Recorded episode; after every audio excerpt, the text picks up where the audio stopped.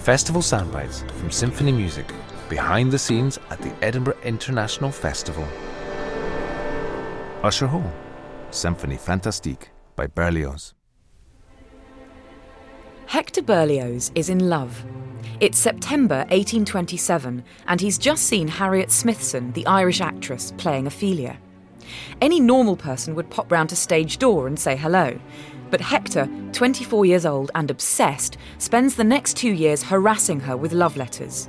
He's a genius, a visionary, a musical megalomaniac, but he's also a bit unhinged, and art has a habit of imitating life.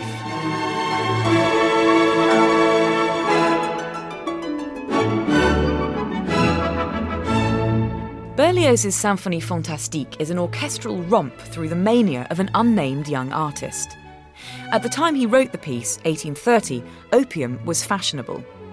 Our artist takes the drug and proceeds to tumble through the weirdest evening.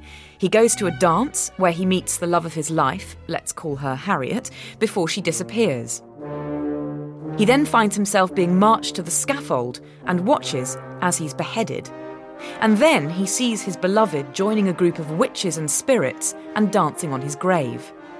As the conductor Leonard Bernstein once famously said, Berlioz tells it like it is. You take a trip, you wind up screaming at your own funeral.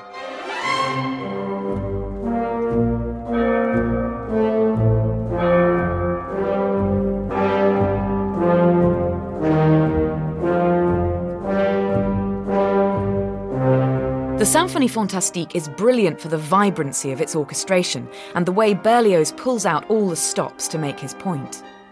That bit we just heard quotes the Dies Irae, the funeral plain chant that was used 150 years later in the film score to The Shining, complete with rasping trombones, tubular bells, and lurching basses. At every turn, Berlioz uses his orchestra to illustrate the artist's opium induced hallucination. It's a masterpiece, and it lasted a lot longer than Berlioz's infatuation. He and Harriet did eventually get married, but within a few years, she'd moved out and he'd moved on to someone else. John Eliot Gardiner conducts the Orchestre Révolutionnaire et Romantique in Berlioz's Symphonie Fantastique, 8 pm on Thursday, the 13th of August, at the Usher Hall.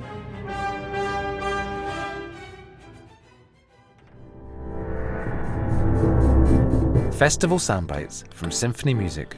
Head to eif.co.uk for more.